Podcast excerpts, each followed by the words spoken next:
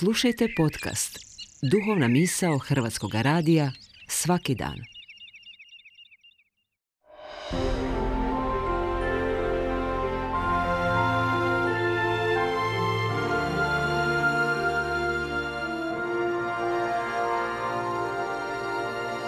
Duhovna misao.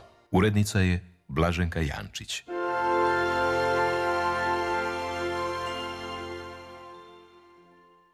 Iznimno mi je drago biti s tobom, dragi prijatelju, u ovoj duhovnoj misli upućenoj tebi. Branimir Budinski ovdje. Danas slavimo spomedan svetog Antuna Opata, pustinjaka, koji je znao živjeti stvarnost pustinje u svom životu. Znaš li ti živjeti pustinje svoga života? Praznina u tvome srcu, razočaranje u neki odnos, usamljenost, odbačenost od strane nekog drugoga, osjećaj promašenosti. Upravo sve to prikladan je prostor za otkrivanje Božje ljubavi. Do Boga nećeš doći ako usput uspiješ u nečemu.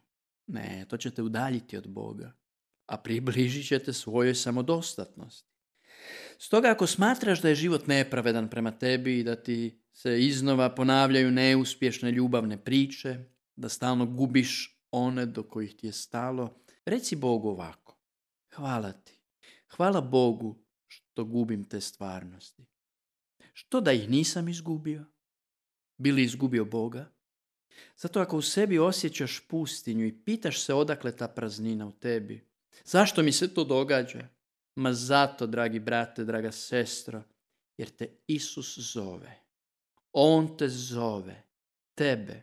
Stoga ti ne dopušta, jer je ljubomoran Bog, da se negdje utaboriš, da se zadovoljavaš sitnicama, da se ukorijeniš.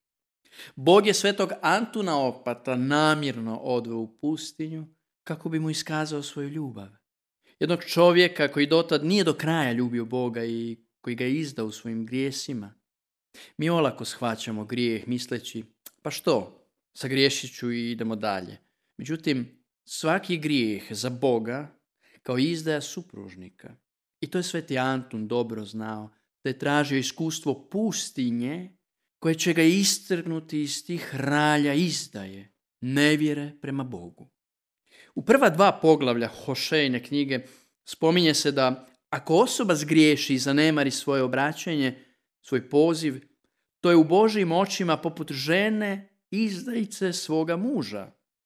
Bog najčešće dopušta pustinju u tvojemu životu, to je prazninu, nesreću, patnju, probleme, poraze, slomljeno srce, da se u toj praznini vratiš Bogu, do mjere da kažeš, samo si ti, Bože, bio uz mene.